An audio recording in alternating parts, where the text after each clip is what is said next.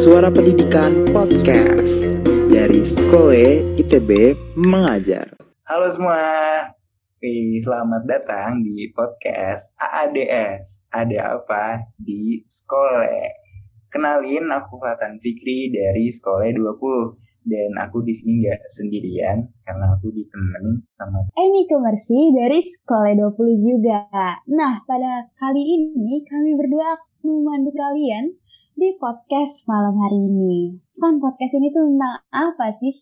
Nah, sesuai sama tema podcast kita nih, nama podcast kita AADS, kita nih bakal ngebahas yang namanya Sekolah ITB Mengajar.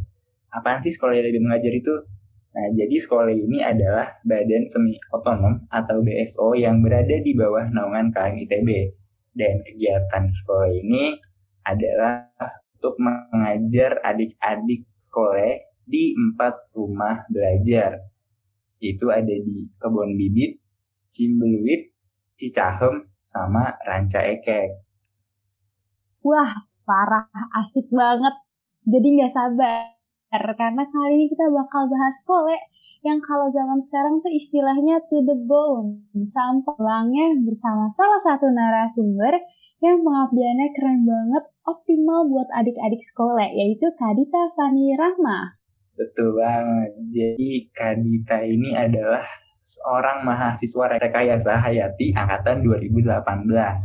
Nah, Kadita ini juga sama kayak aku sama Kak Yunik nih. Ya, Kadita juga adalah kakak sekolah ITB mengajar. Nah, jadi teman-teman kalau jadi anggota sekolah ITB mengajar itu disebutnya kakak gitu loh.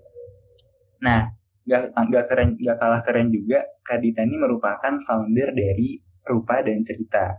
Wah, apa sih Rupa dan Cerita? Nah, kita bakal gali lebih lanjut setelah ini. Jadi tanpa berlama-lama lagi, yuk kita sambut aja Kak Dita. Halo semuanya, makasih banyak atas perkenalannya ya. Oke, halo Kak Dita. Halo. Gimana kabarnya? Oh, alhamdulillah baik. Kebetulan aku lagi kerja praktek dan tadi uh, ada beberapa masalah sinyal, jadi mohon maaf ya. Kalian gimana kabarnya? Nah, baik sih Kak. Keren banget hari ini tuh. Gak sabar banget ya Tan. Ketemu dan ngobrol sama, sama Kak Dita. Parah. nah, uh, Kak Dita kan kita tuh tadi udah agak sedikit ya menjelaskan uh, tentang sekolah, tapi masih permukaannya nih. Nah, kalau dari kakak sendiri, arti sekolah bagi kakak tuh apa sih? Oke, okay, jadi um, karena kita bahas tentang sekolah, itu kalau misalnya dari aku sendiri, karena aku mungkin angkatan 2018, dan sebenarnya sekarang udah jadi anggota luar biasa ya kalau di sekolah. Jadi kayak saya kayak pensiun gitu, tapi aku masih boleh gitu di sekolah dan ya udah banyak cukup uh, pengalaman ngajar dan lain-lain. Jadi menurut aku sekolah itu adalah wadah untuk belajar organisasi sos organisasi sosial pertamaku dan tempat aku mencapai cita-cita kecil aku. Jadi aku dulu pengen jadi guru banget tuh dan aku suka sama anak kecil. Jadi pas waktu aku masih ITB, aku dengan sekolah, aku merasa uh, sekolah itu tempat yang tepat gitu. Jadi ya menurut aku sekolah se sekeren itu sih, setepat itu gitu untuk aku gitu. Wah, mulia banget ya. Dari kecil udah punya cita-cita, terus pengen jadi guru lagi. Ya pun keren banget emang Kak Dita ini. Nah, Kak, Kak Dita kan dari tadi sekolah angkatan 2018 ya.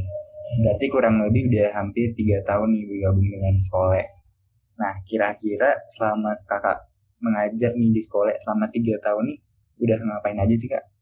Oke, jadi di sekolah itu ngapain aja? Mungkin kita juga semua tahu kalau sekolah itu pada dasarnya mengajar ya. Jadi kita uh, ngajar setiap waktu, setiap Sabtu. Kalau misalnya aku karena aku di kebun bibit dan lancar ekek, jadi ngajarnya setiap Sabtu. Terus ketemu anak-anak, terus main, terus uh, kita ngajar sesuai kurikulum yang udah disusun. Tentu, tapi selain ngajar juga aku belajar juga tentang keorganisasiannya. Karena sekolah ini juga kan BSO dari KMTB ya, yang secara struktural sebenarnya cukup kompleks gitu dan banyak kajiannya. Sebenarnya kalau misalnya dibilang sih bisa dibilang cukup chaos gitu tapi sebenarnya seasonal gitu sih. Uh, kalau misalnya ada event-event yang besar aja jadi ya paling itu sih apa sih cukup chaos cuman seru juga. Karena menurut aku pembelajaran yang bisa didapat itu selain dari anak-anaknya juga dapat pengalaman mengajar dan dapat kegemesan dari anak-anaknya aku juga belajar banyak banyak dari keorganisasian di sekolahnya gitu. Wah berarti uh, sekolah ini cukup ini ya uh, buat sibuk juga nih. Nah kak buat kalau menurut kakak nih kalau udah di tahap kayak gini tahap sibuk-sibuk gimana sih kak cara buat nanganinnya kayak misalkan pembagian waktu kakak buat sekolah buat akademik dan kegiatan akademik di luar sekolahnya Oke, buat bagi kesibukan ya. Jadi sebenarnya uh, sibuk-sibuknya sekolah pas zaman aku tuh pas aku TPB. Ketika aku itu majarnya di kebun bibit. Nah, itu sibuknya sebenarnya kalau misalnya udah musim-musim ujian ya relate lah ya kita kalau ujian kan chaos banget tuh jadi kalau misalnya aku sih biasanya nyusun skala prioritas gitu. Kayak kira-kira kalau misal uh, aku ke sekolah uh, gimana nih cara ngatur uh, belajarnya? Kira-kira aku jam berapa harus belajar? Jam berapa aku harus review? Jam berapa aku harus latihan soal? Gitu-gitu. Jadi aku kayak planning dari awal gitu. Tapi sebenarnya aku tipikal yang nggak begitu apa ya nggak begitu strict sama waktu tapi tetap teratur gitu. Jadi karena aku sadar kalau misalnya aku tuh gampang lupa dan gampang ketiduran jadi aku mending plan dari awal gitu. Terus uh, terus aku biasanya tuh uh, apa ya punya temen yang emang uh, saling reminder gitu. Jadi kayak nggak lost sendiri. Jadi aku ada teman-teman buat nanya kalau misalnya ada yang ketinggalan gitu. Jadi um, itu juga apa ya mau melatih skill uh, time management dan juga komunikasi gitu. Kira-kira kalau misalnya kita butuh bantuan sama orang ya orang-orang juga mau kok buat bantu kita gitu. Jadi kalau misalnya chaos tuh ya jangan chaos sendiri sampai kayak nggak tahu gimana caranya ngatur. Pokoknya kalau misalnya di sekolah sebenarnya apa ya no pressure gitu sih. Jangan sampai si sekolah ini jadi beban gitu. Justru sekolah itu harus jadi tempat kalian refreshing gitu sama adik-adik karena ketika ketemu adik-adik kalau aku sendiri justru uh, aku tuh lupa gitu sama apa sih hal-hal akademis yang ada di kampus gitu. Jadi ya uh, masuk masuk sekolah itu jangan dijadikan beban harus um, ngeluangin waktu yang lama banget dan uh, yang gemes-gemes gitu tuh bakal jadi apa ya uh, healing gitu. Oh, jadi uh, kalau menurut Kadita nih ya, seluruh kompleksitas yang ada di sekolah itu harus dihadapin pakai rasa bahagia gitu ya kak. Jadi bawa happy aja, ya nggak kak? Betul banget. Nah, kebetulan tuh aku tadi penasaran sedikit nih kak. Kakak nyebutin kalau kakak ngajar di dua buah rumbel. Gimana tuh caranya bisa ngajar di dua, di dua buah rumbel? Uh, mungkin bisa dikasih tahu kali ya kak.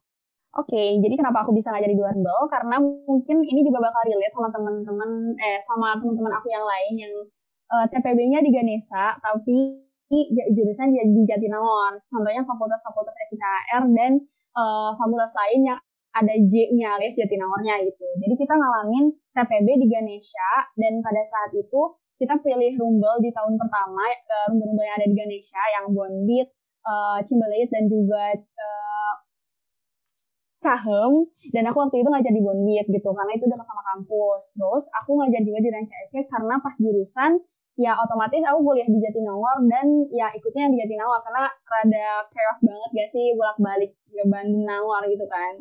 Jadi aku bisa uh, apa bisa ngajar di dua rumbel karena itu dan sebenarnya itu pengalaman yang cukup seru sih. Jadi kayak punya uh, apa bisa bisa merasakan gimana sih uh, uh, karakteristik rumbel Jatinangor dan gimana sih karakteristik di rumbel Bonbit gitu. Nah, ngomong-ngomongin karakteristik eh, kira-kira nih menurut kakak kan kakak udah ngerasain sendiri ya real life experience. Uh, ada nggak sih kak perbedaan antara tipe-tipe adik yang ada di Bonbit sama di Ranca Ekek? Atau bahkan ternyata mirip gitu secara karakter atau secara perilaku? Jadi kalau misalnya berdasarkan yang aku alami ya, yang aku baca juga, uh, karakteristik dari um, adik-adik di Rumble, Bonbit, dan Ranca Ekek itu mirip. Jadi sebenarnya karena rentang umur dari kedua rumput itu hampir mirip gitu TK SD TK SD SMP gitu. Nggak ada yang di atas itu. Ada sih cuman kayak jarang banget. Tapi yang beda adalah kuantitasnya. Kalau misalnya di Bonbit itu kuantitas anaknya dikit dan dirancang kayak gitu rombongan banget. Jujur kayak sampai 60-an gitu sekali ngajar. Jadi kayak kalau misalnya karakteristik di Bondit itu ya nakal-nakalnya anak kecil lah ya, lucu-lucunya anak kecil gitu kayak caper, lari-lari, terus kalau lagi belajar tiba-tiba apa distraksi, kakak ayo main ini atau apa gitu kan. Kalau misalkan di Jatinangor tuh sebenarnya lebih chaos lagi gitu. Bayangin kayak ya yang ngajak main tuh ada 60 orang gitu kan. Kayak kakak ayo main, ayolah di sana sini kayak gimana caranya kita harus nge-reach mereka untuk belajar itu jadi suatu tantangan tersendiri sih gitu. Kalau dari karakteristik ya. Kalau aku sih biasanya dari kedua rumah itu uh, kesamaannya adalah uh, aku tuh suka banget megang anak TK gitu dan di kedua rumah itu tuh kebanyak uh, kebetulan banyak banget anak TK-nya dan ya dua, di dua rumah itu tuh gampang di reach gitu anak TK-nya gitu. Kalau dari kedua rumble wah berarti uh, tipikal rumble bonbit sama ranca kick nih ada adalah anak-anak TK SD gitu ya. Jadi kayak isinya kumpulan anak-anak kecil gitu kan kak? Wah lucu banget pasti nih. Nah kak menurut kakak nih setelah kan rumble itu punya dinamika anaknya masing-masing ya. Ini bisa kita lihat dari uh, gimana sih potensi uh, keunikan kelebihan yang dimiliki tiap anak ini. Nah, selama pengalaman kakak belajar bareng mereka, ngajar bareng mereka, uh, main bareng mereka. Nah, kira-kira kakak udah bisa lihat apa aja sih kak kelebihan ataupun keunikan ataupun potensi yang dimiliki sama adik-adik rumbel kita ini? Oke. Okay. Jadi kalau potensi ya, basically semua adik-adik itu sebenarnya berbakat banget. Cuman ya mungkin perlu diasah lebih lanjut gitu. Jadi mungkin ini bakal nyambung juga ke rupa dan cerita yang tadi sempat di-mention ya. Jadi waktu di kebun bibit, aku tuh ke, aku mungkin ini juga eh, kakak-kakak yang lain juga tahu sih. Jadi ada satu adik yang gambarannya tuh bagus banget. Jadi dia kayak uh, waktu itu kalau nggak salah mantannya juga emang lagi menggambar gitu. Terus dia menggambar sebuah karakter yang menurut aku tuh untuk ukuran ukuran anak segede dia tuh itu udah bagus banget gitu. Bahkan kayak ah, aku kan nggak bisa digambar kayak gini gitu. Nah itu tuh kayak aku mikir wah ternyata orang uh, anak-anak tuh berbakat ya kalau misalnya kita apa ya ulik lebih lanjut gitu. Makanya aku kayak mikir wah ini kalau misalnya dij dijadiin produk terus kayak uh, dijadiin apa ya sarana mereka untuk lebih mengekspresikan diri kayak lucu banget dan bakal apa ya dampaknya bakal uh, keren banget gitu. Makanya aku waktu itu build uh, rupa dan cerita yang tadi sempat dimention. Jadi uh, sebenarnya dasarnya dari situ. Aku pengen kayak anak uh, karya anak-anak yang yang yang unexpected kayak gitu yang sebenarnya bagus banget gitu bisa dikenal sama orang banyak gitu di apa semua orang tuh tahu kalau misalnya mereka tuh berbakat gitu dan dari hasil uh, gambar mereka yang dijadikan produk itu tuh aku pengen uh, memberikan dampak yang baik juga untuk mereka gitu untuk perkembangannya sesuai dengan kebutuhan yang mereka sendiri gitu. Nah terus uh, kalau misalnya yang lain sebenarnya kayak adik-adik tuh mereka tuh punya interestnya tersendiri gitu loh. Bahkan ada adik yang suka banget ngitung di bondit itu kayak kak ayo dong ngitung lagi gitu kan. Ya itu nggak bisa relate ya sih kita uh, mahasiswa disuruh ngitung kalkulus mana mau sih gitu kan. Terus kayak pas dia nagih pengen ngitung lagi tuh kayak wah gila antusiasmenya keren banget nih gitu kan. Makanya biasanya itu diantisipasi gimana caranya dia tetap ngikut materi yang kita buat tapi seneng bikin seneng dianya. Biasanya aku kayak kasih soal aja dulu. Tapi kalau misalnya udah selesai ngerjain soal ini kamu harus ngerjain yang kakak kasih ya. Iya kak. Iya iya gitu. Terus akhirnya dia kayak ngerjain dulu. Terus ya udah pada akhirnya karena udah janji tuh di awal dia mau ngerjain apa yang kita kasih gitu.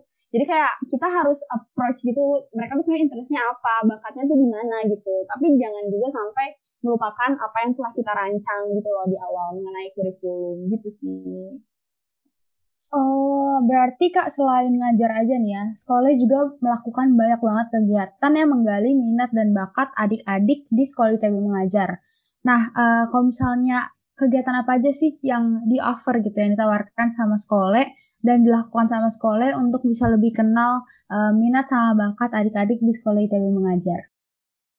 Oke, okay, mungkin ini bakal jadi sudut pandang pas aku aja ya. Soalnya waktu itu tuh pas kepengurusnya Kak Rara, dia tuh ada namanya kurikulum eksploratif. Jadi itu benar-benar isinya tuh kurikulumnya tuh eksplorasi gitu. Jadi kayak kita membiarkan adik-adiknya bereksplorasi tapi tetap sesuai apa dengan kurikulum yang telah kita susun gitu. Jadi lebih ke banyak apa ya main tapi sambil belajar gitu kayak kita nge-provide visualisasi, kita nge-provide alat peraga, kayak apa bikin gunung meletus dan lain-lain gitu. Jadi kayak lebih ke uh, knowledge yang general terus kayak pengen lihat nih mereka tuh interest gak sih kalau misalnya dikasih kayak gini gitu.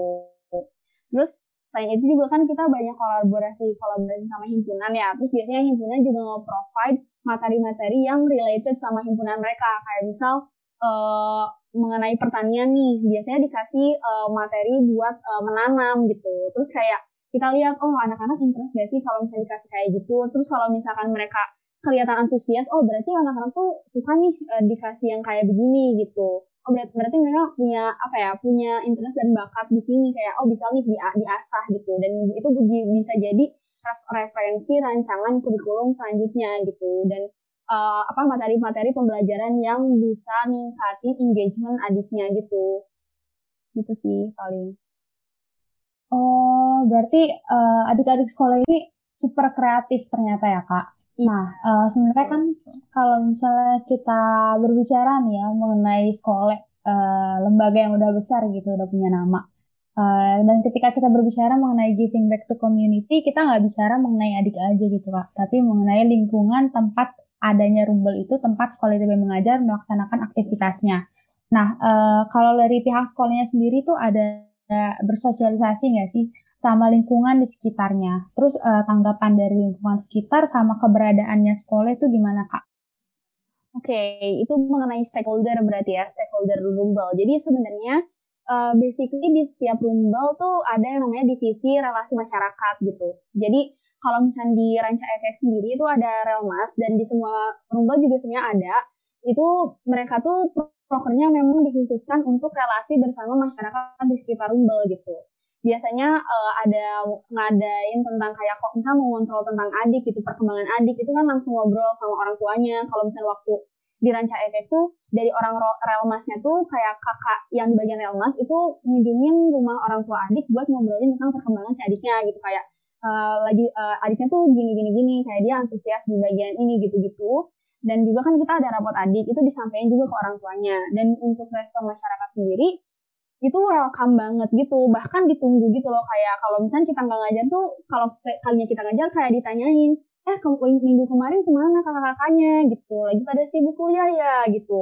Jadi kayak uh, masyarakat kita juga tahu gitu kalau keberadaan kita. Dan mereka sangat-sangat uh, berterima kasih gitu dengan adanya kita karena bisa membantu adik-adik untuk belajar uh, belajar hal-hal baru gitu dan di Ranca Akeh sendiri sebenarnya uh, stakeholder uh, ada stakeholder utamanya itu Kang Jack yang punya rumahnya itu setiap kita ngajar tuh bahkan kita di provide makanan gitu setiap setiap kita ngajar setelah ngajar. Makanan nasi gitu kita dikasih makan sampai kenyang gitu. Jadi kayak emang beneran se welcome itu banget gitu kalau misalkan uh, masyarakat di apa di sekitar Rumbel sekolah itu. Jadi ya jangan sampai si apa relasi ini putus gitu. Karena kita kan ngajar bertanggung atas anak-anak mereka gitu yang yang kita kasih ilmu gitu. Jadi ya itu hal-hal yang cukup krusial gitu.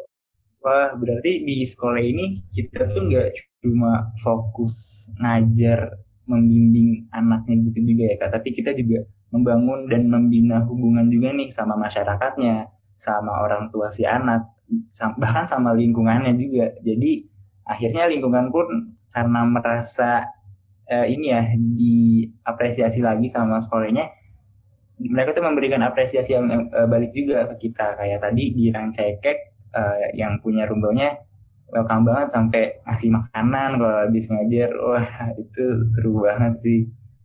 Nah kak berarti dari situ kan kita tahu ya kalau lingkungan uh, di rumbel itu tuh uh, bahkan mendukung keberjalanan adanya sekolah ITB mengajar ini kak Nah, kalau dari lingkungan mendukung ini, berdasarkan pengamatan dan pengalaman kakak, uh, ada nggak sih permasalahan uh, ataupun hambatan, kayak misal dari lingkungan, uh, keluarga, ataupun ekonomi, yang dialamin sama adik-adik kita? Oh, oke. Okay. Jadi kayak uh, masalahnya gitu ya mungkin. Jadi tuh sebenarnya basically um, apa ya dasar pembangunan sekolah sendiri kan sebenarnya memberikan fasilitas dan ilmu bagi adik-adik yang memiliki kekurangan gitu dari segi lingkungan dan finansial. Jadi itu juga jadi latar belakang kenapa sekolah terbentuk gitu. Jadi pastinya masalah seperti itu pasti ada.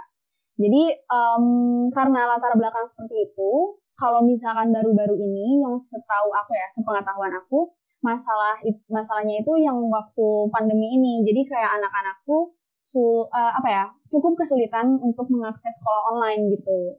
Kayak ada yang kehambat kuota terus ada yang device-nya masih sama kayak orang tua jadi kayak makanya gantian. Terus ada yang sampai kalau misalkan mau belajar atau sekolah tuh numpang wifi tetangga itu sih kayak berarti kan itu mengarahnya ke finansial gitu kan ya. Terus makanya dari situ apa ya sekolah juga berusaha gitu untuk membantu dari sebisa kita gitu. Makanya waktu itu sempat ada program nih untuk uh, apa waktu di Bondi waktu itu bantu adik-adik untuk sekolah online. Untuk detailnya aku sebenarnya lupa cuman yang aku ingat tuh yang di Ranca Ekek tapi di Bondi juga ada tentang uh, bantuan untuk adik-adik belajar online. Dan kalau misalnya di Ranca Ekek waktu itu ada donasi karena di awal pandemi kan pada kesulitan uh, apa sih kebanyakan orang terlihat apa ya memiliki kesulitan, kesulitan ekonomi gitu. Karena uh, pekerjaannya di di apa di dirumahkan gitu kan jadi kayak kita open donasi sampai masyarakat dan adik-adik dan adik-adik di Rumbel gitu sih Oh, berarti dari sekolah pun kita juga udah mencoba ya memberikan solusi ini buat uh, pandemi ini ya. Nah, itu kan tadi dari sekolah ya kak. Kalau dari kakak, ada nggak sih upaya yang bisa kita lakukan as individual gitu gimana kita bisa ngasih apa nih ke teman-teman kita ke adik-adik ini Oke, mungkin ini kayak lebih ke peran kakak sekolah gitu ya sebagai individual gitu. Kalau misalkan dari kita pribadi, kalau misalnya kita me, apa ya, me, mendefinisikan peran sekolah sebenarnya kan mengajar gitu ya. Kalau secara hakikatnya kan secara hakikatnya kita harusnya mengajar setiap hari soalnya kayak gitu yang kita bisa kita berikan sebagai individual gitu. Kayak kita harus sadar kalau misalnya peran kita itu uh, harus dijalankan dengan baik gitu dengan jangan skip lah kalau ngajar atau gimana. Tapi kalau misalnya mungkin dari pribadi aku sendiri karena aku tadi mungkin udah cerita sedikit latar belakang dari kenapa aku dan teman-teman build rupa dan cerita jadi ini aku tuh uh, harapannya karena waktu itu juga pertama kali kita kolaborasi sama sekolah uh, pengennya kita juga membantu gitu da, uh, membantu dari uh, membantu mereka dari hal untuk mengekspresikan diri dengan memberikan media gitu. Kita memfasilitasi untuk uh, menggambar dan akhirnya gambar itu uh, kita konversi menjadi sebuah produk dan produk itu kan dijual dan cara uh, profitnya kita bagikan kembali ke anak-anaknya tersebut. Kebetulan kemarin kita ngasih alat tulis gitu untuk adik-adiknya. Jadi aku uh, aku mikir kayak ya hal-hal kayak gitu bisa di apa ya bisa dieksekusi gitu loh. Kalau misalkan kita emang bertu, uh, tujuannya adalah tujuan baik gitu untuk uh, men, mensejahterakan anak-anaknya. Jadi sebenarnya caranya tuh banyak gitu. Individual sih tergantung kalian enaknya uh, berkontribusi seperti apa untuk adik-adik tapi ya sebisa mungkin kalian apa ya men, uh, bisa mendalami peran kakak sekolah sebaik mungkin gitu. Oke, apa pun yang bisa kita berikan, tapi kita membantu adik-adik kita yang uh, kekurangan, adik-adik sekolah yang membutuhkan bantuan itu emang menjadi tanggung jawab kita baik secara individu maupun sebagai instansi instansi harus sama sekolah ya kak. Nah uh, kebetulan ya kak, aku tuh baru aja scrolling scrolling Instagram @rupa.dan.cerita dan aku ngeliat wow keren banget ini hasil karya dari orang-orang yang peduli nih sama uh, kebutuhan, keperluan uh, material dari adik-adik kita. Nah, proses proses-proses konversi itu kan kakak lakukan sampai jadi produk. Produknya itu ramai banget, ada desain kaos, stiker, dan masih banyak lagi. Nah, aku tuh penasarannya kak, kapan nih buka batch lagi? Aduh ini ntar ngarahnya jadi ke promosi ini emang boleh ya? Ini diperbolehkan. Oke, okay, sebenarnya aku lagi uh, sama tim juga lagi planning buat batch 2, tapi tapi mungkin karena sekolah di batch satu itu udah jadi di kedua ini kita kolaboratornya udah bukan sekolah ini rada spoiler sih cuman nggak apa-apa jadi nanti mungkin uh, bisa di follow ya teman-teman. Ada shameless promotion banget ini mohon maaf ya. Jadi lupa dan cerita tadi udah di mention nih sama hostnya. Jadi kita tuh per batch kemarin udah selesai sama sekolah. Alhamdulillah kita juga udah nyalurin donasinya sekitar sejuta hampir sejuta. Untuk kebutuhan adik-adik di batch kedua, insya Allah kita bakal rilis produk baru, mungkin tetap produk fashion, cuman kalau dengan kolaborator yang kolaborator yang baru dan dengan tema yang baru juga gitu, karena kita bakal ada tema per per batch-nya gitu, karena kalau kemarin kita kayak uh, apa ya playing with colors gitu pokoknya bermain dengan warna. Kalau misalnya sekarang ya nggak boleh spoiler. Karena nanti bakal uh, coming soon ya, dipantengin aja. Jadi buat ya untuk kakak-kakak mungkin yang tertarik karena ini juga apa ya berkorelasi dengan pendidikan dan kesejahteraan anak-anak gitu boleh banget di follow Rupa dan Cita dan dipantengin gitu uh, aktivitas-aktivitas dan produk-produknya nanti bakal kita launching gitu sih untuk spoilernya mungkin nanti boleh di follow dulu aja ya karena masih dalam planning, masih dalam planning. Harus dimatengin dulu. Asik. Um, nanti berkabar ya kak. Soalnya nanti aku akan encourage nih teman-teman yang dengerin podcast kita untuk juga follow at rupa.dan.cerita. Soalnya kalau misalnya aku sama Otan gak usah diraguin lagi kak, bakal mantengin terus. Oh, mantap, makasih loh. Iya bener banget. Tadi aku juga sempat cek juga kan. Iya ampun lucu-lucu banget gambar-gambarnya. Kayak kok bisa kepikiran nih buat dijadiin merchandise gitu ini btw kalau aku pengen submit gambar aku juga boleh kakak kebetulan gambar aku kayak gambar anak TK gitu Aduh boleh banget sih sebenarnya, cuman gimana ya? Ini umurnya gimana? Umur berapa tahun ya Otan tuh sebenarnya? Gitu, boleh ya. kali ya. Ntar kayak uh, dilihat aja produknya mungkin. Ntar kayak mungkin join sekolah dulu sebagai adik-adik mungkin adik sekolah bukan kakak sekolah kalau gitu ya. Oh iya. Bener juga ya ya nanti aku daftar kumbel bond. Iya itu berarti ayo jadi ayo teman-teman uh, jangan lupa cek IG uh, at rupa dot dan dot cerita jadi uh, nanti uh, hasil penjualannya bakal disumbangin nih buat uh, bantu adik-adik kita dan uh, pendidikannya.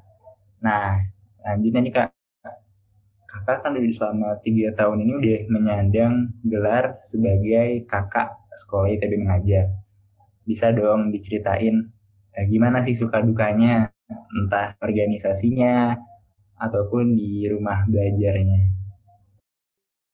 Sebenarnya sukanya banyak banget sih karena emang aku pada dasarnya suka banget sama anak kecil jadi kayak waktu ngajar adik-adik tuh kayak antusias gitu dan uh, emang seneng aja gitu ketemu anak kecil lucu banget gitu gemes. Jadi ya dan aku merasa sekolah itu emang tempat yang tepat gitu buat aku menyalurkan apa ya segala keinginan aku yang udah aku sebutin karena aku dari kecil dari pas kecil tuh cerita aku pengen jadi guru dan aku tuh apa ya merasa terprovide gitu di sekolah ya untuk menjadi guru dan juga nge-fulfill apa uh, keinginan aku buat deket sama anak kecil gitu. Terus kalau misalnya untuk uh, dukanya sebenarnya apa ya? Mungkin apa ya? nggak jadi duka sih karena pada akhirnya pada akhirnya tuh aku menemukan kalau misalnya aku tuh belajar sesuatu dari hal-hal yang uh, challenging gitu di sekolah gitu. Entah itu tentang kepeosan so itu juga suatu pembelajaran gitu buat aku. Jadi itu bukan duka jadi itu uh, duka dikonversi menjadi suka gitu. Oke, berarti uh, walaupun gak ada duka ya tadi Kak Dita sebut, tapi semua pengorbanan-pengorbanan yang dilakukan itu dilakukan dengan bahagia karena uh, Kak sendiri mendapatkan uh, feedback ya dalam bentuk oh ini adik-adik ini senang gitu senang ada kakak-kakaknya yang merhatiin senang ada kakak-kakaknya yang peduli untuk mengajar. Uh, aku sejujurnya salut banget sih sama semangatnya kakak untuk bisa mengabdi uh, buat adik-adik di sekolah ITB mengajar. Iya bener banget nih. Tau gak sih? Ini orang-orang lagi olimpik ya. Orang lain tuh pada terkevin-kevin terrio-rio terginting-ginting. Kalau aku malah jadi terdita-dita nih. Kenapa tuh Tan? Iya soalnya nih Kak Dita nih keren banget, bener-bener sosok yang keren banget sih. Karena tadi aku dengerin penjelasannya juga bener-bener nambah wawasan aku nih tentang sekolah. even buat aku nih yang anak sekolah sekalipun loh Wah gila, setuju banget kalau yang ini. Karena lewat diskusi kita pada malam hari ini, aku tuh jadi semakin gak sabar nih kan untuk nyobain gimana sih mengajar offline adik-adik kita bahkan eksplor pot masing-masing. Nah, uh, untuk Adita nih, ada nggak sih kan kalau misalnya kita Agustus sudah mulai tahun ajaran baru ya, artinya manusia-manusia baru di sekolah. Kalau buat maba 2021 nih, kira-kira uh, ada hal yang mereka bakal miss out nggak sih kalau misalnya mereka nggak daftar sekolah, Kak? Oke, okay. mungkin aku mau ngucapin makasih banyak ya tadi kayak terdita-dita, wow. Rada tersanjung sih kita kayak siapa aja, padahal bukan siapa-siapa gitu kan. Um, kalau buat sekolah 2020, menurut aku kalau misalkan nggak daftar sekolah, bakal apa ya? Mungkin simpelnya tuh kalian bakal kelewatan kegemasan adik-adik gitu. Kegemesan adik-adik yang bakal bikin kita healing gitu dan merasa apa ya merasa dibutuhkan gitu. Karena setiap pengajar tuh kayak kita bakal ditungguin gitu kan sama mereka. Dan juga sebenarnya kan kalau misalnya tempat pembelajaran itu tuh banyak ya tempatnya dan sekolah itu salah satunya gitu kalau misalnya emang kalian merasa tertarik dengan sekolah dan emang merasa cocok gitu dengan apa uh, lingkungan sekolah ya dengan adik-adiknya dengan visi atau apa pun itu terserah apa pun motivasinya ya uh, masuk aja. Karena kalian nggak akan menyesal gitu. Yang jelas tuh pasti setiap langkah tuh pasti ada pembelajarannya gitu. Jadi uh, diniatin aja dan apa dan apa tadi kayak lakuin aja dengan bahagia gitu. Terutama ya di sekolah gitu. Karena di sekolah sebenarnya apa ya enggak nggak seberat itu kalau udah dijalanin. Justru kayak ring menurut aku uh, menyenangkan dan apa ya heartwarming gitu sih. Iya betul banget sih kak. Dan kayaknya sebenarnya seluruh anak ini seluruh anak ITB ini harus banget daftar sekolah ya sih? Soalnya benar-benar sekolah ini jadi tempat apa ya refreshing gitu loh dari segala sibuknya kampus sibuknya akademik kita jadi refreshing gitu ngeliat adik-adik yang gemes, adik-adik yang lucu-lucu gitu loh. Nah, Adita uh, mau minta ini dong harapannya buat sekolah ITB mengajar dan kakak-kakak sekolah ke depannya. Untuk kakak sekolah dan mungkin calon sekolah yang nantinya bakal masuk sekolah gitu ya, untuk semuanya pokoknya mungkin keadaan sekarang lagi nggak sempurna, keadaan sekarang lagi nggak baik-baik aja.